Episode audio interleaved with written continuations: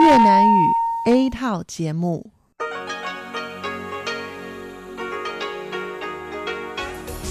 Đây là Đài Phát thanh Quốc tế Đài Loan rờ tê i.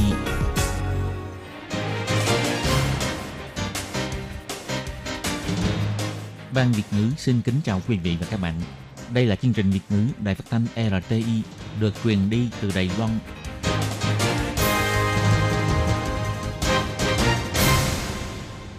Thiên Nhi xin chào các bạn, các bạn thân mến, các bạn đang đón nghe chương trình của Ban Việt ngữ Đài Tiếng Nói rờ tê i được truyền thanh từ Đài Loan.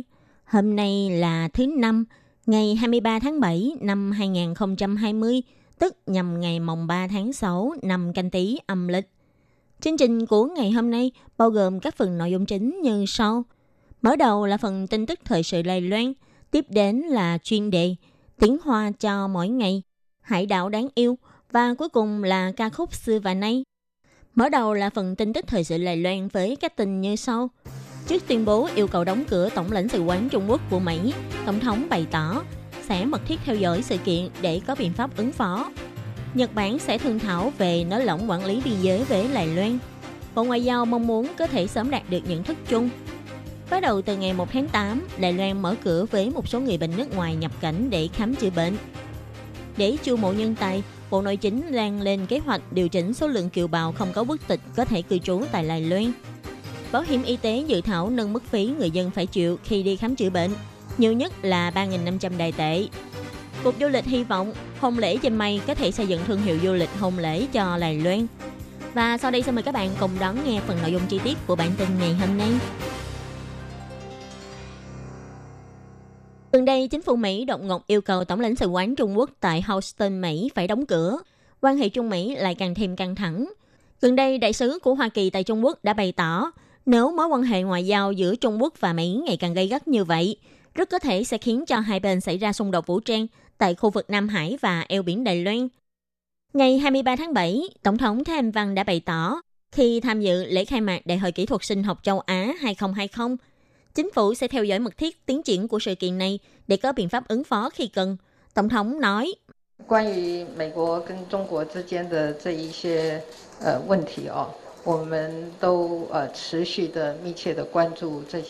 về vấn đề quan hệ Mỹ-Trung, chúng ta vẫn tiếp tục theo dõi mật thiết tiến triển sự kiện này. Nếu cần, chúng ta có thể có biện pháp ứng phó tương ứng. Toàn bộ quá trình này thực sự không chỉ ảnh hưởng đến quan hệ Trung Quốc và Mỹ, mà còn ảnh hưởng đến rất nhiều quốc gia tại khu vực chúng ta. Đó là một vấn đề đáng để chúng ta theo dõi.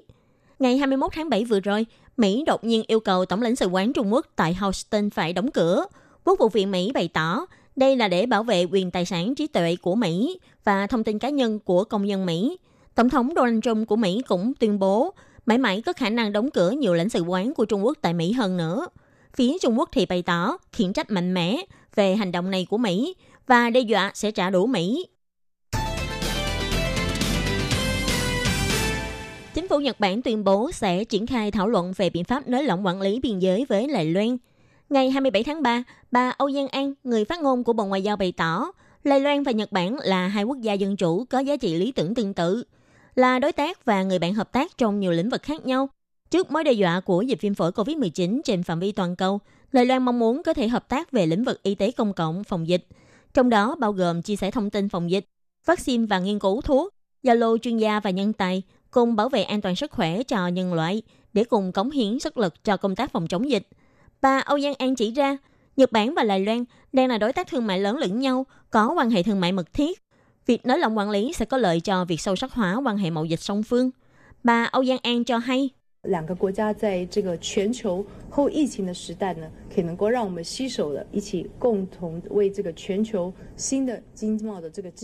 nước sau thời kỳ dịch, chúng ta sẽ có thể cùng nhau chung tay lập lại trật tự thương mại toàn cầu mới. Hai nước có thể cùng lên kế hoạch chuẩn bị. Đây là điều rất quan trọng. Chúng ta có thể cùng tích cực tăng cường năng lượng tích cực cho sự ổn định và phồn vinh thương mại của khu vực châu Á-Thái Bình Dương. Bà Âu Giang An bày tỏ, con lốc viêm phổi covid mười chín đã hoành hành trên phạm vi toàn cầu, các nước đều chịu sự tổn thất trầm trọng. Từ thời kỳ đầu vừa xuất hiện dịch bệnh, Đài Loan đã có biện pháp phòng dịch toàn diện, kiểm soát tình hình dịch hữu hiệu. Đó là thành quả mà nhiều người có thể nhìn thấy và cũng được phía chính phủ Nhật Bản nhiều lần công khai khẳng định. Quan hệ Đài Loan-Nhật Bản có thể nói là hoạn nạn có nhau, mỗi khi có thiên tai xảy ra, hai bên cũng có thể ra tay viện trợ kịp thời. Trong thời gian diễn ra dịch bệnh lần này, dù là việc thuê máy bay để đưa du khách trên tàu Diamond Princess về nước hay hỗ trợ người dân Đài Loan từ Peru, Chile để trở về nước, Đài Loan và Nhật Bản đã có thể cùng hợp tác thuận lợi, hoàn thành các nhiệm vụ này, đủ thấy tình bạn bền vững của hai bên. Hiện nay, theo quy định của chính phủ, đối với những kiều bào không có quốc tịch Đài Loan đang sinh sống tại Việt Nam và Indonesia, một tháng chỉ có mười người đến hai mươi lăm người được người thân bảo lãnh sang Đài Loan, chủ yếu là vì ban đầu chính phủ xem xét đến vấn đề quản lý số lượng người nhập cảnh và sự phân phối nguồn tài nguyên phúc lợi xã hội. Căn cứ theo thống kê từ năm hai không một ba cho đến năm hai không một chín, trong số những người kiều bào không có hộ tịch Đài Loan đang cư trú tại Việt Nam, có chín mươi phần trăm người có độ tuổi dưới năm mươi, có hơn sáu mươi phần trăm là con cái vị thành niên. Hiện tại vẫn còn có khoảng một trăm bốn mươi người đang xếp hàng để đợi được sắp xếp nhập cảnh. Thời gian đợi là khoảng một năm sáu tháng. Ngày hai mươi ba tháng bảy, Bộ Nội chính bày tỏ, do xem xét đến vấn đề con cái vị thành niên chính là thành viên linh hồn của các gia đình, nhưng lại không thể đến Đài Loan để sinh sống cùng cha mẹ. Điều này e rằng sẽ khiến cho nhiều gia đình không được đoàn viên. Cộng thêm những người dưới năm mươi tuổi, đều là dân số thanh niên tráng niên của Đài Loan. Nếu không thể nhập cảnh, sẽ không thể bổ sung vào nguồn lực lao động trong nước kịp thời. Sở Di dân dự kiến sẽ sửa đổi quy định về số lượng người không có hộ tịch của Đài Loan có thể cư trú tại Đài Loan, sẽ hủy quy định về số người. Bà Huỳnh Linh Ngọc, Tổ trưởng Sự vụ Di dân thuộc Sở Di dân nói,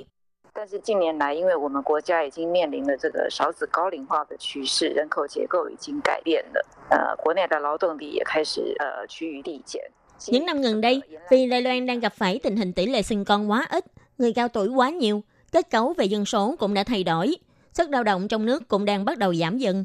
Để chiêu mộ thêm nhân tài các nước, chúng tôi cũng đã có suy nghĩ như vậy, phải xem xét lại những quy định quản lý, nên chúng tôi đã có sự điều chỉnh, hy vọng có thể giúp nhiều người kiều bào còn ở hải ngoại có thể trở về nước. Sở Di dân nhấn mạnh, hiện nay chỉ đang lên kế hoạch sửa đổi, dự tính sau khi có dự thảo sẽ trình Bộ Nội chính thông qua. Ngày hai mươi hai tháng bảy, Trung tâm Chỉ đạo Phòng chống dịch bệnh Trung ương bày tỏ, do tình hình dịch bệnh viêm phổi covid mười chín trong nước ổn định, tài nguyên vật tư có dư dả. Bắt đầu từ ngày một tháng tám trở đi, ngoài những trường hợp khám bệnh không khẩn cấp như là kiểm tra sức khỏe hay y học thẩm mỹ vân vân, những bệnh nhân của các nước có thể làm thủ tục đến Đài Loan khám chữa bệnh khi có hồ sơ, tài liệu chứng minh liên quan của cơ quan y tế nước ngoài.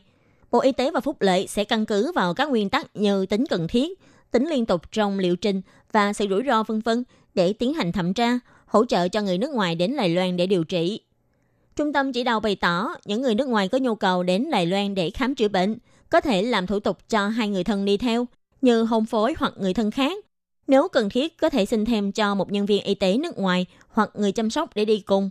Tất cả giấy tờ hồ sơ cần thiết để làm thủ tục bao gồm chứng minh về bảo hiểm y tế, giấy cam kết phòng dịch, chứng minh sức khỏe khi nhập cảnh, bao gồm báo cáo âm tính với axit nucleic của virus covid mười chín trong vòng ba ngày trước khi lên máy bay, kế hoạch phòng dịch sau khi nhập cảnh, bản kế hoạch điều trị do cơ quan y tế điều trị mà bệnh nhân này dự định đến đưa ra, vân vân sẽ do đơn vị y tế đứng ra làm thủ tục với Bộ Y tế Phúc lợi. Sau khi nhận được văn bản đồng ý của phía Bộ Y tế Phúc lợi, người làm thủ tục hoặc cơ quan y tế có thể đến cơ quan liên quan để xin giấy phép nhập cảnh đặc biệt.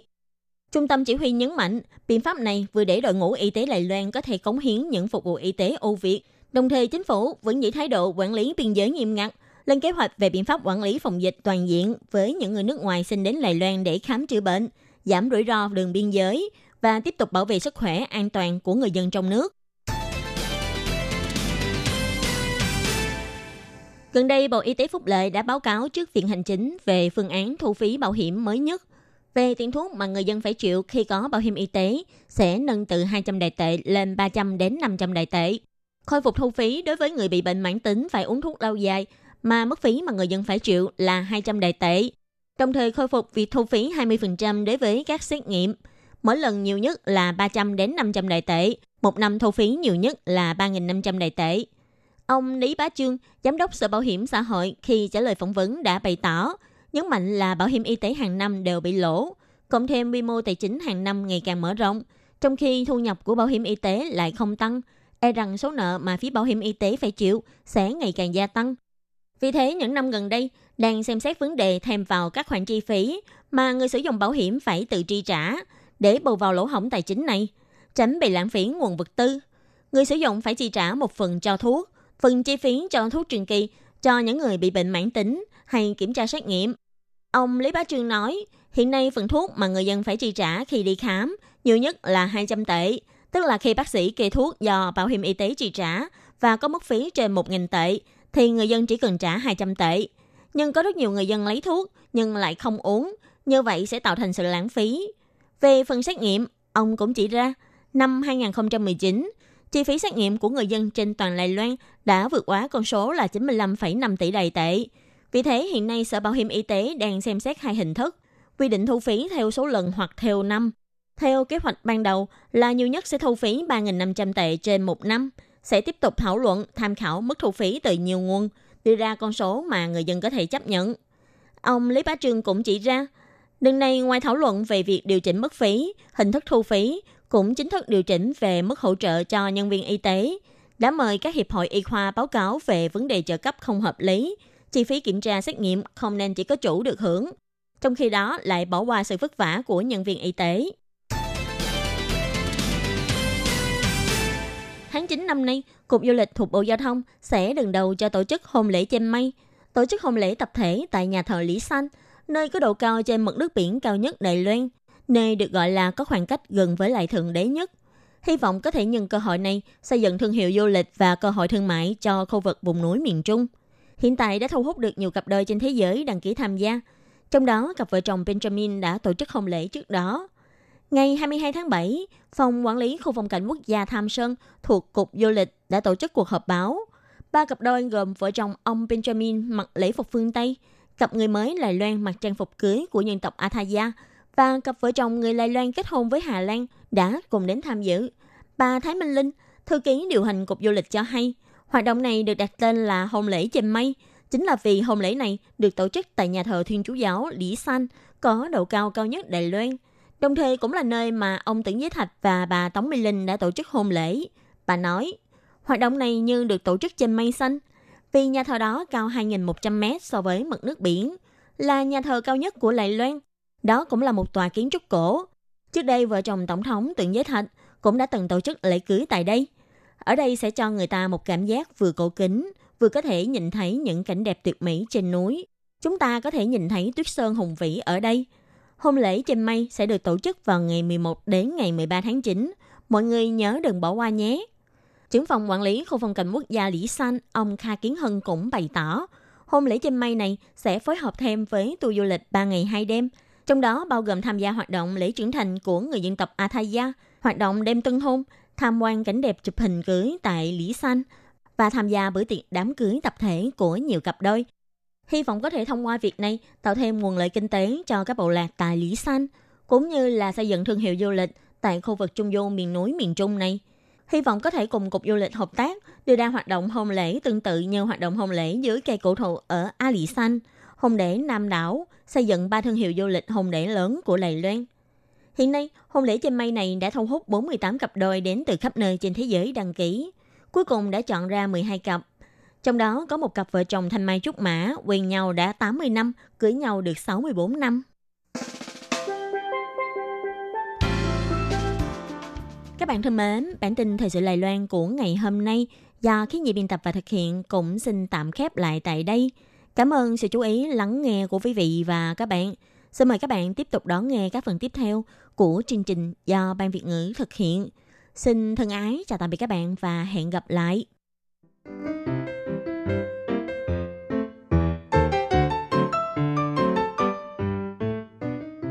Quý vị và các bạn thính giả thân mến, chương trình phát thanh tiếng Việt của Đài Phát thanh Quốc tế Đài Loan R T I được truyền thanh ba buổi tại Việt Nam, mỗi buổi phát một tiếng đồng hồ. Buổi phát chính vào lúc sáu giờ đến bảy giờ tối hàng ngày giờ Việt Nam qua tần số S W chín nghìn bốn trăm hai mươi lăm ki lô héc với sóng dài ba mươi mốt mét. Buổi phát lại lần thứ nhất vào hôm sau chín giờ tới mười giờ tối qua tần số S W chín nghìn sáu trăm hai mươi lăm ki lô héc với sóng dài ba mươi mốt mét. Buổi phát lại lần hai vào sáng hôm sau lúc sáu giờ tới bảy giờ qua tần số S W chín nghìn bảy trăm bốn mươi lăm ki lô héc với sóng dài hai mươi lăm mét. Ngoài ra tại Đài Loan, ở khu vực Giang Nghĩa, Vân Lâm và Đài Nam có thể đón nghe chương trình của Ban Việt ngữ qua tần số a em một nghìn bốn trăm hai mươi hai ki lô héc.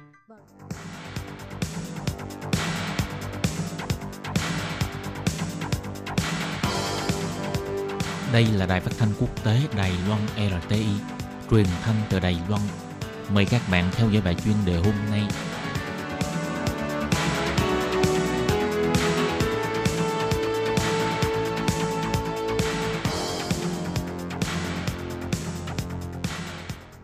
Tường Vi xin chào quý vị và các bạn. Tiếp theo chương trình xin mời các bạn theo dõi phần chuyên đề.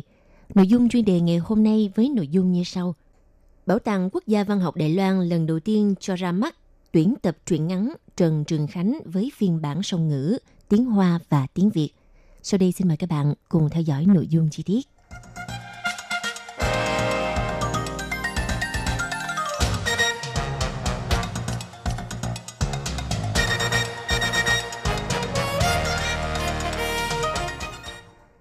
Thưa quý vị, Bảo tàng Quốc gia Văn học Đài Loan và Trường Đại học Quốc lập Thành Công đã cùng tổ chức lễ ra mắt sách mới, phiên bản tiếng Hoa Việt của tuyển tập truyện ngắn tác giả Trần Trường Khánh vào chiều ngày mười tám tháng bảy vừa qua.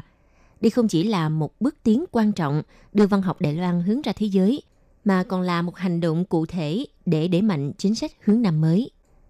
Vào ngày mười tám tháng bảy, Chủ nhật vừa qua tại Bảo tàng Quốc gia Văn học Đài Loan đã cho triển lãm một số tài liệu quý giá từ Kim Môn, đưa vào bộ sưu tập hơn một trăm mười nghìn văn vật của Bảo tàng Quốc gia Văn học Đài Loan.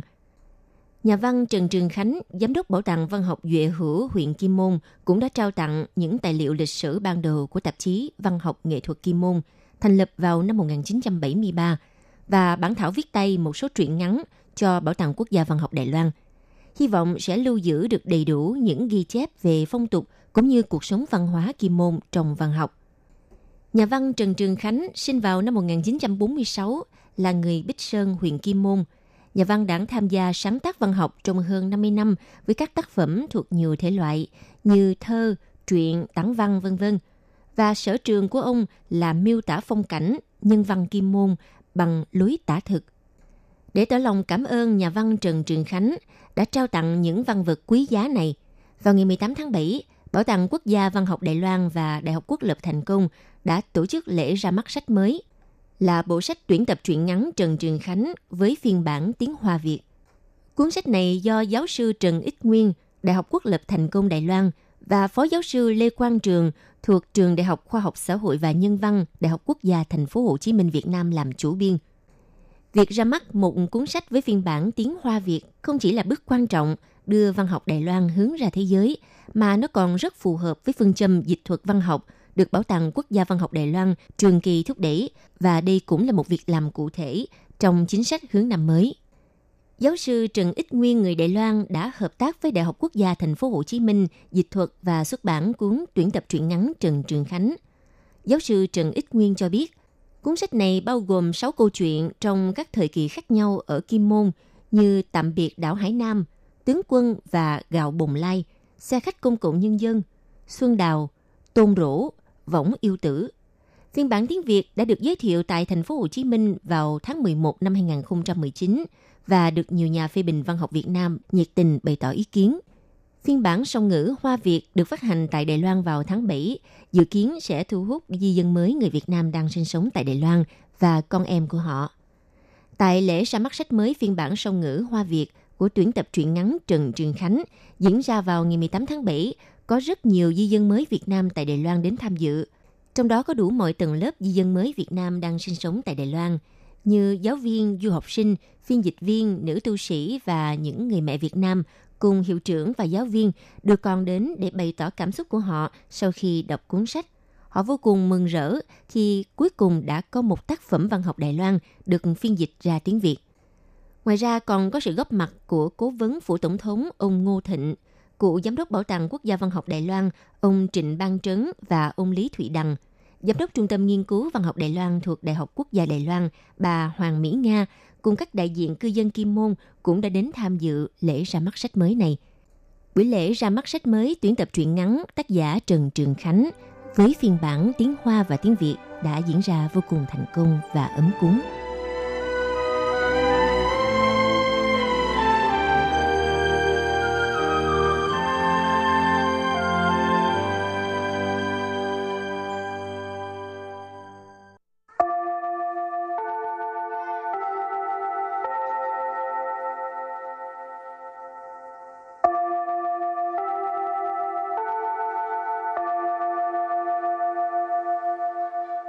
xin mời quý vị và các bạn đến với chuyên mục Tiếng Hoa cho mỗi ngày do Lệ Phương và Thúy Anh cùng thực hiện.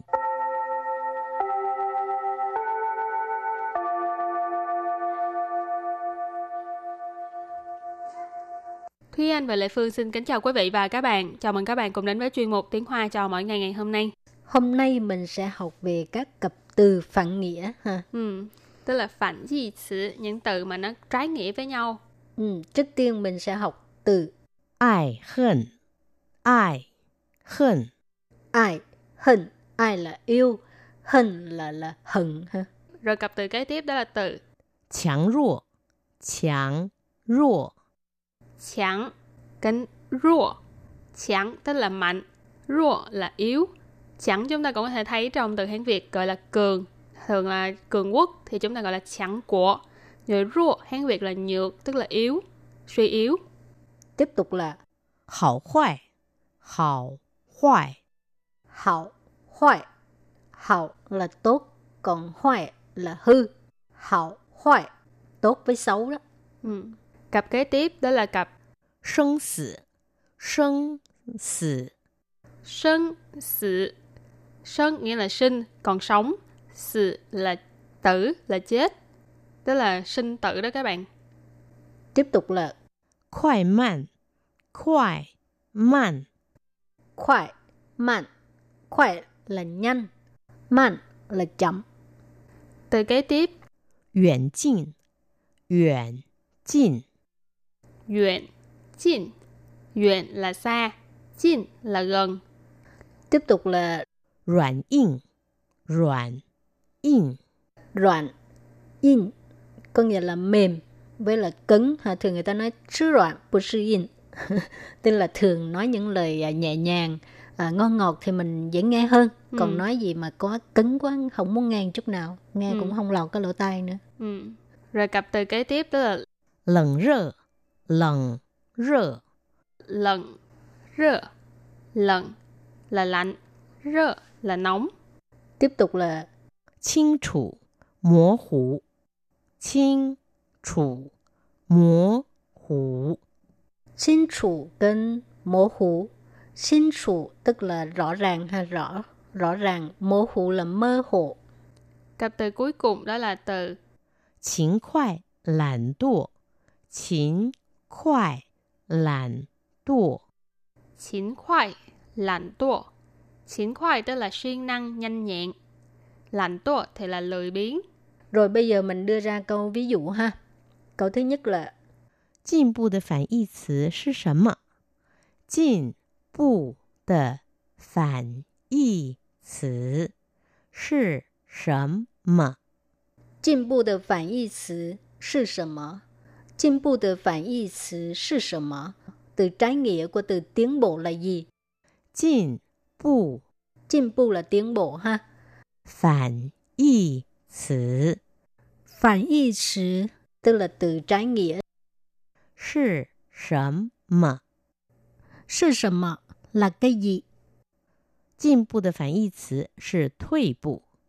Jin bu de phản y từ là thụy bu. Jin bu de phản y từ là thụy bu. Jin bu de phản yi ci shi thuy bu. Câu này có nghĩa là uh, từ trái nghĩa của tiến bộ là thụt lùi. Thực ra là, nếu như mà trong Hán Việt ấy, thì mình gọi là thoái bộ. Nhưng mà uh, trong chữ thuần Việt của mình thì chúng ta không có dùng như vậy. Mà chúng ta sẽ nói là uh, thụt lùi hoặc là tụt hậu. Cho nên từ trái nghĩa của chữ tiến bộ là thụt lùi hoặc là tụt hậu. Rồi các bạn có thể dùng những cái cặp từ phản nghĩa hồi nãy mình đã học á, áp dụng cho cái câu này ha. Bây giờ chị nêu ra thêm một ví dụ như chẳng hạn như hồi nãy mình có học cặp từ ai cân hình. Ừ. Thì mình có thể từ cái từ chinh bu mình đổi thành ai. Tức là ai de phản yi từ là gì? Ai de phản yi từ là gì? Ai de phản yi từ là gì? Tức là cái từ trái nghĩa của từ yêu là gì? Ai de phản yi từ là hận. Ai de phản yi từ là hận. 爱的反义词是恨，爱的反义词是恨。Câu này có nghĩa là à, từ trái nghĩa của yêu là hận. Rồi thì còn lại những cặp từ trái nghĩa thì các bạn cứ uh, uh, luyện tập đi ha. Đây là bài tập về nhà cho các bạn đó. Rồi thì uh, trước khi chấm dứt bài học hôm nay, xin mời các bạn ôn tập lại nhé.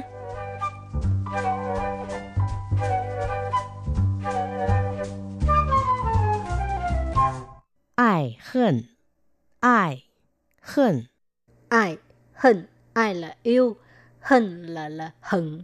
Rồi cặp từ kế tiếp đó là từ Chẳng rùa, chẳng rùa. Chẳng cánh rùa, chẳng tức là mạnh, rùa là yếu. Chẳng chúng ta cũng có thể thấy trong từ Hán Việt gọi là cường. Thường là cường quốc thì chúng ta gọi là chẳng của. Rồi rùa Hán Việt là nhược, tức là yếu, suy yếu. Tiếp tục là hảo hoại, hảo hoại, hảo hoại. Hảo là tốt, còn hoại là hư. Hảo hoại, tốt với xấu đó. Ừ. Cặp kế tiếp đó là cặp Sinh tử, sinh tử. Sinh tử, sinh nghĩa là sinh, còn sống. Tử là tử, là chết. Tức là sinh tử đó các bạn. Tiếp tục là Khoai mạn, khoai mạn. Khoai mạn, khoai là nhanh, mạn là chậm. Từ kế tiếp Yuan jin, yuan jin. Yuan jin, yuan là xa, jin là gần. Tiếp tục là Ruan yin, ruan yin. Ruan yin có nghĩa là mềm với là cứng. Thường người ta nói chứ loạn, bù sư yên. Tức là thường nói những lời nhẹ nhàng, à, ngon ngọt thì mình dễ nghe hơn. Ừ. Còn nói gì mà có cứng quá, không muốn nghe chút nào. Nghe ừ. cũng không lọt cái lỗ tai nữa. Ừ. Rồi cặp từ kế tiếp đó là Lần rơ, lần rơ. Lần rơ, lần là lạnh, rơ là nóng. Tiếp tục là Chính chủ, mô hủ. Chính chủ, mô hủ. Chính chủ跟mô hủ. Chính chủ tức là rõ ràng hay rõ, rõ ràng. Mô hủ là mơ hồ. Cặp từ cuối cùng đó là từ Chính khoai lạn đùa. Chính khoai lạn đùa.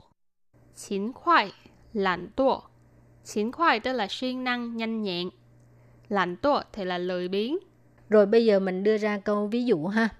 Câu thứ nhất là Jin bu de fan yi ci shi shen me?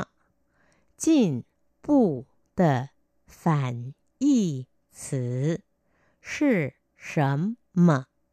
Jin bu de fan yi ci shi shen me? Từ trái nghĩa của từ tiến bộ là gì? Jin bu. Jin bu là tiến bộ ha. Fan yi ci. Fan yi ci tức là từ trái nghĩa. Shi shen me? Sự sầm mọ là cái gì? Jin bu de phản义词是退步. Jin bu de phản义词是退步. Jin bu de phản义词是退步. Câu này có nghĩa là uh, từ trái nghĩa của tiến bộ là thụt lùi. Rồi các bạn có thể dùng những cái cặp từ phản nghĩa hồi nãy mình đã học á, áp dụng cho cái câu này ha. Bây giờ chị nêu ra thêm một ví dụ, như chẳng hạn như hồi nãy mình có học cặp từ ai kênh hình, thì mình có thể từ cái từ chinh bu mình đổi thành ai. Ai de phản y cữ shi shen me? Ai de phản y cữ shi shen me? Ai de phản y cữ shi shen me? Tức là cái từ trái nghĩa của từ yêu là gì? Ai de phản y cữ shi hận. Ai de phản y cữ shi hận. Ai de phản y cữ shi hận. Câu này có nghĩa là từ trái nghĩa của yêu là hận.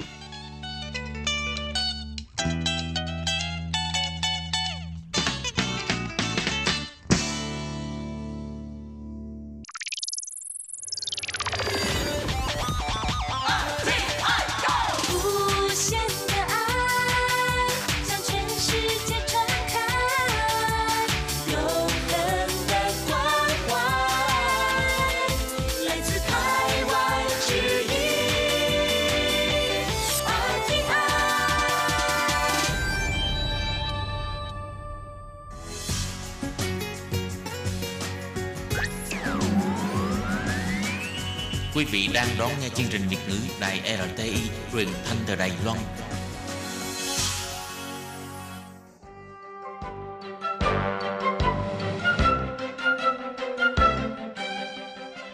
Chào mừng quý vị đến với chương trình Hải đảo đáng yêu do Tố Kim thực hiện.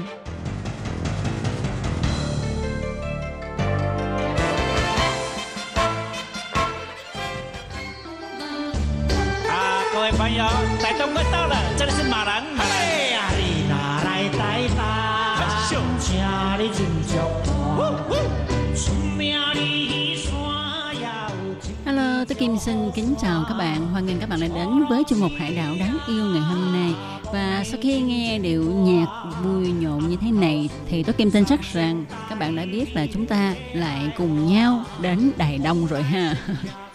Vâng, và trong mấy tuần trước thì Tố Kim đang giới thiệu với các bạn về những cái cảnh đẹp, những cái phong tục tập quán cũng như là dân tộc nguyên trú của Đài Đông. Thì tuần trước Tố Kim đang chia sẻ với các bạn về bộ tộc Bunon, họ săn bắn như thế nào ha. Thì Tố Kim có hứa là tuần này Tố Kim sẽ tiếp tục giới thiệu cái việc mà săn bắn của bộ tộc Bunon. Thì các bạn biết đó là bộ tộc Bunon ha là một xã hội với chế độ cộng hữu và cộng hưởng. Thợ săn khi đi săn được mồi thì chiến lợi phẩm không phải là của riêng họ mà họ sẽ phân chia cho tất cả những người trong bộ tộc, không kể là già, trẻ, gái, trai. Chỉ cần họ là thành viên của bộ tộc thì đều được chia phần hết. Còn người thợ săn săn được con mồi thì lúc nào họ cũng là người được chia phần ít nhất. Ồ, ngộ quá ha. Khi mà đi săn á, thì bộ tộc Bunon chỉ cần có một ngọn giáo và một con chó săn. Họ bắt đầu rượt đuổi heo rừng trong rừng rậm. Đây là một trận đấu sinh tồn quyết liệt liên quan đến sự sống còn. Có heo rừng hung dữ có thể sẽ là chiến lợi phẩm của người thợ săn. Còn người thợ săn thì có thể cũng sẽ gục ngã trước nanh vuốt của con heo rừng. Trong thế giới thợ săn thì điều này là một cái quy luật tuần hoàn của thế giới tự nhiên mà thôi. Những người bình thường như chúng ta thì không thể biết được sự nguy hiểm của việc săn heo rừng này. À, tại vì heo rừng đó, nó chạy rất là nhanh và cái răng nanh của nó cũng là một cái vũ khí thật là lợi hại. Dammabu, một thợ săn cho biết, khi họ lên núi săn heo rừng thì trong bộ tộc của ông đã từng có hai người thợ săn bị heo rừng công kích. Bụng của họ bị rách toẹt và họ đã chết dưới nanh của con heo rừng. Trong văn hóa săn bắn của bộ tộc Bunon, họ rất là xem trọng sự báo mộng của các vong linh tổ tiên của họ. Họ gọi đó là bói quẻ mộng. Họ rất tin tưởng vào giấc mơ mà họ đã thấy vào hôm trước ngày mà họ đi săn. Họ cho đó là tổ tiên báo mộng cho họ biết những gì sẽ xảy ra trong cuộc săn ngày mai. Tổ tiên sẽ báo cho họ biết những đêm lành, đêm dữ, hoặc là có đánh bắt được thú rừng hay không. Họ tin tưởng vào sự bảo hộ của tổ tiên đối với họ. Từ việc này cho chúng ta thấy được sự tôn kính tổ tiên của người bộ tộc Bunon. Bộ tộc Bunon sống trong rừng núi cùng với vạn vật. Họ chỉ săn bắn những vật mà họ cần có để tồn tại. Khi thức ăn đã hết thì họ mới tiếp tục lên núi để tìm thú săn bắt.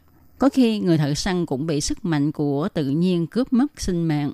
Có khi họ lại mang về những con vật mà họ săn được để chia cho mọi người, đem lại sự ấm no cho bộ tộc của mình. Trăm ngàn năm nay, bộ tộc Bunon sống ở mạch núi trung ương Đài Loan. Họ cùng rượt đuổi, chạy nhảy với các con thú. Họ cũng sống hòa hợp với thiên nhiên nơi đây. Bạn có biết không, ở bộ tộc Bunon có một người rất rành về việc săn bắt thú rừng, đó là ông Masula. Hiện nay, ông đã cao tuổi rồi. Khi được bảy tuổi, ông Masula đã bắt đầu đi săn. Đến nay, ông đã bắt được hơn ba trăm con heo rừng. Do đó, người bộ tộc Bunon phong tặng cho ông danh hiệu là vua săn heo rừng.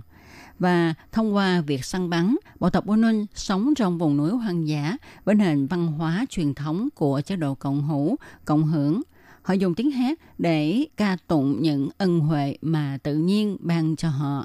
Họ là một bộ phận của thiên nhiên và họ là con cái của rừng núi nguyên thủy.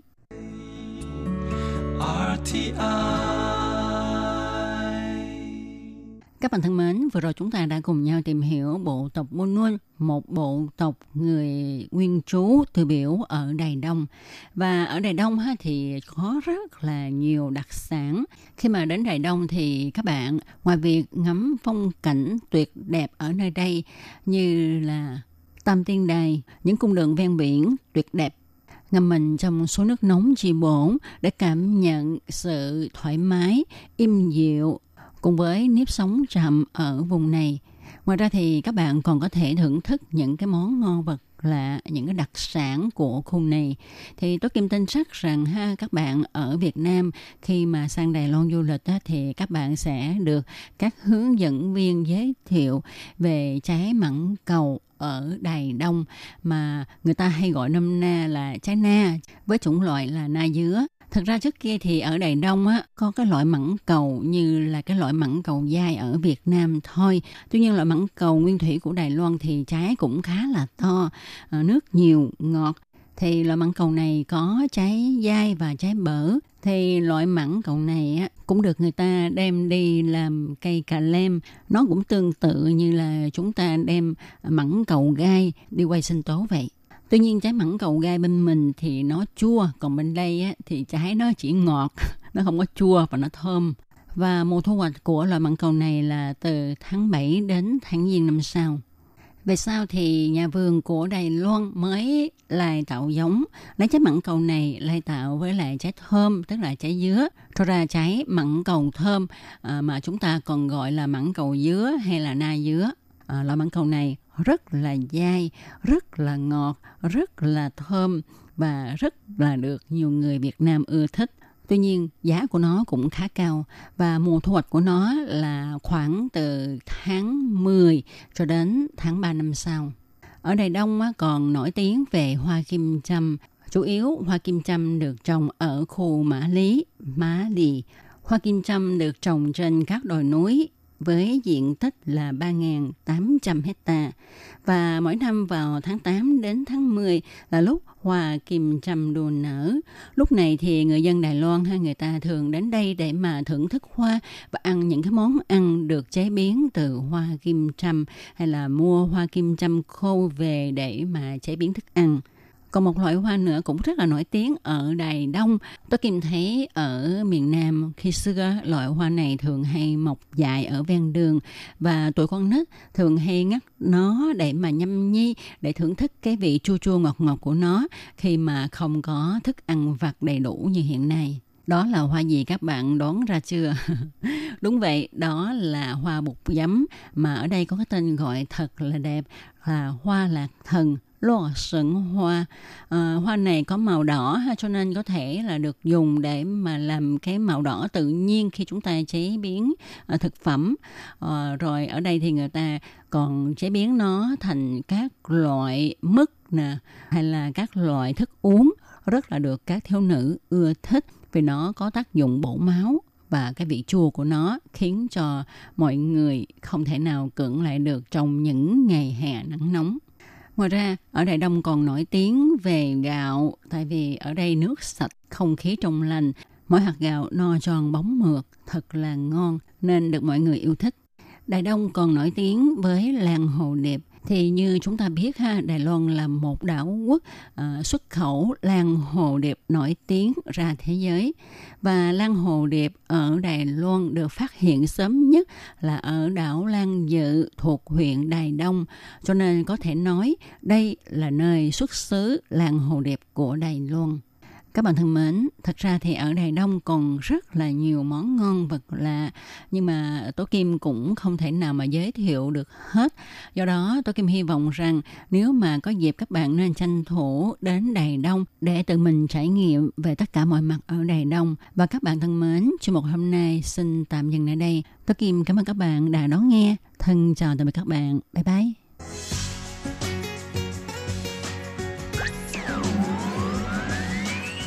Quý vị đang đón nghe chương trình Việt ngữ Đài rờ tê i truyền thanh từ Đài Loan.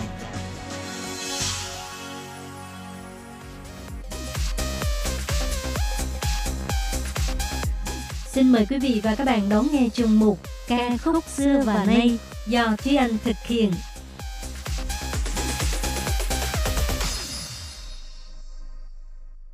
Thúy Anh xin kính chào quý vị và các bạn. Chào mừng các bạn cùng đến với chuyên mục ca khúc xưa và nay của tuần này. Các bạn thân mến, tiếp nối những tập trước thì trong chuyên mục của hôm nay, Thúy Anh xin được giới thiệu với các bạn về ba bài hát có nói đến mùa hè, bao gồm là bài Xia Chi Rơ của ban nhạc tê jê Park, Ai Chính Lỗ Man Sự của ca sĩ Diễn Chuế và bài hát Bài Trở Chuyến Tờ Xia Thiên của ca sĩ Lâm Y Thần. Trước tiên thì là bài Xia Chi Rơ. Đây là một bài hát nằm trong e pê thứ hai của ban nhạc rock và pop Đài Loan tê jê Park, phát hành vào tháng tám năm hai nghìn không trăm lẻ năm. tê jê Park được thành lập vào năm một nghìn chín trăm chín mươi chín với các thành viên bao gồm là hát chính và keyboard Trần Huệ Đình, tay bass Hứa Triết Dục và tay trống Lâm Tiền Nguyên. tê jê trong tiếng Anh nghĩa là chỉ tình trạng kích động, tâm trạng bối rối, sự lo lắng, căng thẳng. Còn chữ Park trong tên nhóm thì nhóm vốn dĩ dự định là lấy chữ Park trong tiếng Pháp nghĩa là mỏ chim. Thế nhưng do ban đầu viết sai chữ cho nên lấy nhầm thành chữ Park nghĩa là kỳ thi lên cấp ba. Vì vậy nên các thành viên của ban nhạc đôi lúc vẫn tự nói đùa rằng ban nhạc của họ tên là kỳ thi chuyển cấp căng thẳng. Với kinh nghiệm biểu diễn phong phú của mình, tê jê Park luôn mang lại những trải nghiệm mới mẻ về âm nhạc đến cho người nghe, và đồng thời phong cách âm nhạc độc đáo cũng giúp cho họ chiếm giữ một vị trí không thể nào thay thế được trong giới âm nhạc Đài Loan. Bài hát Xia Chi Rơ là bài hát nằm trong e pê cùng tên. Trong e pê này thì có ba bài hát do tê jê Park tự sáng tác, bao gồm là Xia Chi Rơ, Châu Chín Tờ Quỷ và Hơ Ai. Bài hát Xia Chi Rơ mang phong cách đại dương hoài cổ, giai điệu nhẹ nhàng vui tươi, nhưng ẩn sâu trong đó là những lời bộc bạch về nỗi niềm cô đơn đầy thương cảm. Xia Chi Rơ thực ra là tên thường gọi của triệu chứng sốt mùa hè thường gặp ở trẻ nhỏ. Bài hát Xia Chi Rơ đã mượn cảm giác oi bức đến mức khiến cho người ta ngao ngán và khó chịu của mùa hè làm điểm để xuất phát, kết hợp với lối hát như là lẩm bẩm một mình đặc trưng của tê jê Park, bày tỏ nỗi lòng và những lời phàn nàn cằn nhằn về cuộc đời và tình yêu. Còn bài hát thứ hai là Châu Chín Tờ Quỷ, nghĩa là dạ dày bị chuột rút hoặc là bị vập bẻ. Bài hát này cũng mang phong cách hoài cổ nhưng là ở vùng cảng biển Địa Trung Hải. Trong phần ca từ thể hiện cái nhìn thoáng hơn và những kỳ vọng đối với cuộc sống sau khi đã trải qua bao sóng gió và thăng trầm. Bài hát cuối cùng của e pê là bài Khơ Ai, thì là một bài tình ca buồn thảm, đem hết tất cả những cảm xúc uất hận về tình yêu tuôn trào thành bài hát. Có thể nói là e pê này khá là phong phú, đồng thời cũng là một tác phẩm sáng tạo mang tính tiêu biểu của ban nhạc tê jê Park. Và bây giờ thì chúng ta hãy cùng lắng nghe bài hát Xia Chi Rơ của ban nhạc tê jê Park các bạn nhé.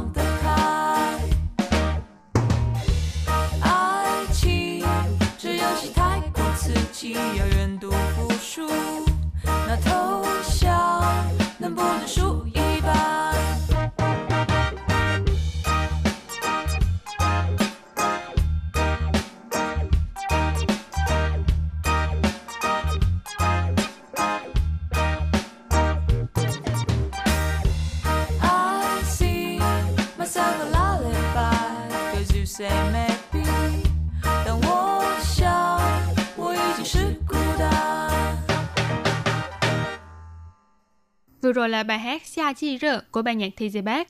Tiếp sau đây là bài hát thứ hai của ngày hôm nay. Thúy Anh xin chia sẻ với các bạn về bài hát của anh chàng ca sĩ tài hoa Nghiêm Tước, Diễn Chuệ. Bài hát mang tên Xia Rơ Lỗ Man Sự, nghĩa là sự lãng mạn của mùa hè. Nói đến Nghiêm Tước, Diễn Chuệ thì có lẽ nhiều bạn thường nghe nhạc Hoa hiện đại sẽ quen thuộc với bài hát Khẩu Tờ Sư Chuyện, một bài hát khá là nổi tiếng của Nghiêm Tước ra mắt vào năm hai không một hai. Tuy nhiên, bài hát đầu tiên mà Thúy Anh ấn tượng về anh ca sĩ này đó là bài hát Ai Cho Sư Ca Lý, tức là tình yêu là cà ri. Giai điệu của bài hát Ai Cho Sư Ca Lý khá là dễ thương. Ngoài ra, phần ca từ cũng dùng lối chơi chữ giữa tiếng Đài và tiếng Anh. Ca lý là món cà ri, nhưng nghe có vẻ hơi giống giống với chữ kinh nị trong tiếng Mân Nam, nghĩa là cùng với em. Cho nên thật ra ý nghĩa gốc của bài hát đúng ra phải là tình yêu là với em. Ngoài ra, em vê của bài hát Ai Cho Sư Ca Lý cũng rất là thú vị khi mà miêu tả câu chuyện theo đuổi người yêu đến khắp các thành phố trên thế giới bằng máy bay. Để rồi ở trạm cuối cùng, khi người nam chính tưởng đâu mình đã lạc đường, chẳng biết phải đi đâu nữa, thì vô tình nhìn thấy chiếc vali quen thuộc trên băng chuyền hành lý ở sân bay. Và anh đã tìm lại được cô người yêu thích đi long bông của mình. Bài hát Ai Cho Sư Ca Lý và Xia Rư Lỗ Man Sự đều nằm trong album Xia Xia Nị Tờ Mỹ Họ, nghĩa là cảm ơn sự tốt đẹp của em, được phát hành vào năm hai không một không. Đây là album đầu tay do Nghiêm Tước tự sáng tác từ đầu đến cuối. Nghiêm Tước có một ước mơ, đó là có thể phát hành album cá nhân của mình trước năm hai mươi hai tuổi. Và vào ngày hai mươi hai tháng tư năm hai không một không, cũng tức là một ngày trước sinh nhật lần thứ hai mươi hai của mình, album Xia Xia Nị Tờ Mỹ Họ để giúp cho ước mơ này của anh trở thành hiện thực. Cho album này có tất cả mười một bài hát với mười một kiểu cảm xúc và trải nghiệm khác nhau, tất cả đều là vì một cô gái duy nhất. Năm hai không không tám, chàng thanh niên khi đó mới hai mươi tuổi từ Mỹ trở về Đài Loan, mang theo bản demo dài bốn mươi phút và một quyển ca từ do bản thân tự làm, bước chân vào trong văn phòng của công ty Bin Music. Từ đó thì bắt đầu mở ra con đường âm nhạc của Nghiêm Tước trong làng nhạc Hoa ngữ. Từ sáng tác nhạc, biên soạn, viết lời, diễn tấu nhạc cụ, hát chính, tất cả những tài năng thiên phú của Nghiêm Tước đều được thể hiện trong album đầu tay của anh. Với mười một bài hát tự sáng tác của mình, Nghiêm Tước đã cho mọi người thấy được sự đa dạng trong phong cách âm nhạc của mình, bao gồm rock, jazz, hip hop, dân ca vân vân. Bên cạnh đó còn có sự kết hợp hài hòa giữa phong cách phương Đông và phương Tây, mang đến cho người nghe những trải nghiệm lý thú và ấn tượng sâu sắc về vị ca sĩ trẻ này.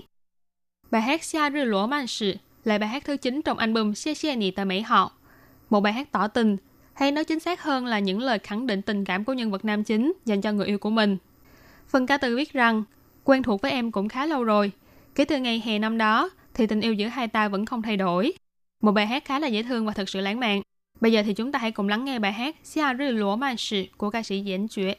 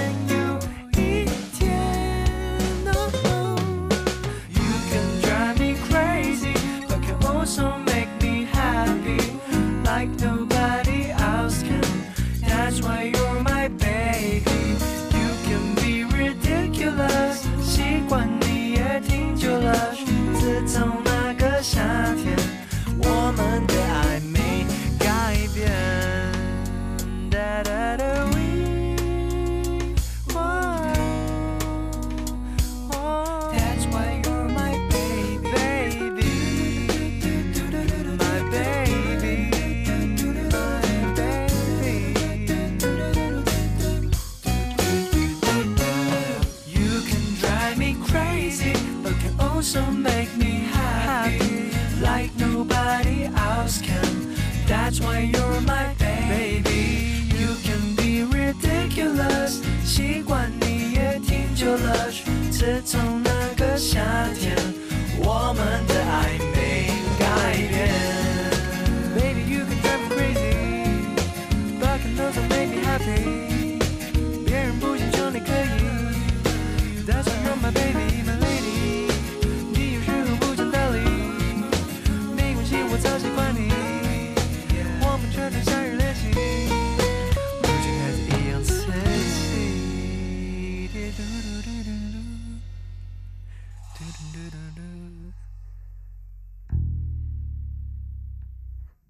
Bài hát cuối cùng của ngày hôm nay là bài hát mang tên Bài trở chuyển tới Xia Thiên, một ca khúc được trình bày bởi diễn viên ca sĩ Lâm Y Thần, Lý Di Trịnh.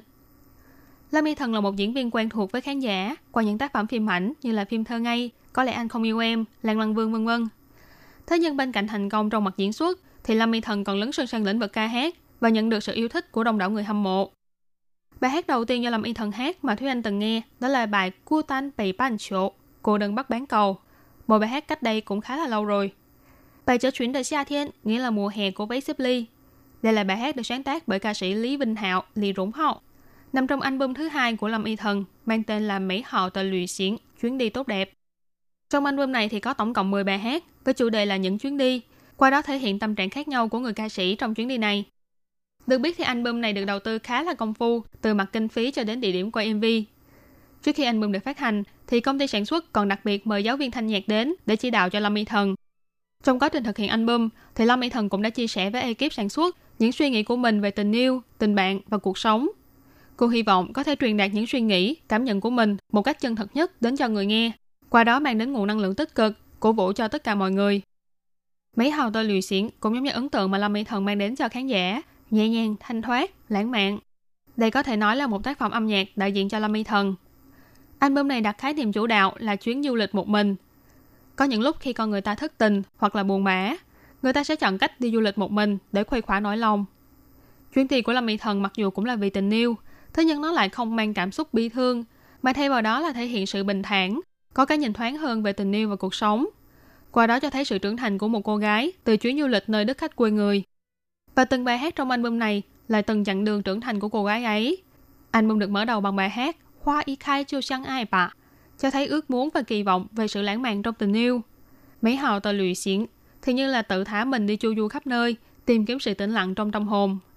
Còn đến bài Xia Xia Nị thì đánh dấu cho sự giác ngộ của cô gái. Cô hiểu ra rằng tình yêu quan trọng hơn sự thù hận. Tiếp sau bài Mấy hào tờ lụy xiển chính là bài Bài Trở Chuyển Tờ Xia Thiên. Đây là một bài hát vô cùng đáng yêu, như là tâm trạng vui tươi, rạng rỡ khi nhận ra rằng trải qua bao nhiêu thăng trầm của cuộc sống, điều tuyệt vời nhất đó chính là có người mình thương yêu ở cạnh bên, cùng biến ước mơ của mình thành hiện thực. Những ký ức tuyệt vời của tuổi thanh xuân, những cảm xúc tình yêu nhẹ nhàng và tha thiết, tất cả đều động lại trong những ngày hè với hình ảnh những chiếc váy xếp ly đung đưa trong gió. Và bài hát này cũng sẽ khép lại chuyên mục ca khúc xưa và nay của chúng ta ngày hôm nay. Chúc các bạn có được những ngày hè thật vui vẻ và có nhiều hồi ức tuyệt vời các bạn nhé. Cảm ơn sự chú ý lắng nghe của quý vị và các bạn. Thân ái chào tạm biệt và hẹn gặp lại các bạn trong chuyên mục của tuần sau cũng vào giờ này. Bye bye!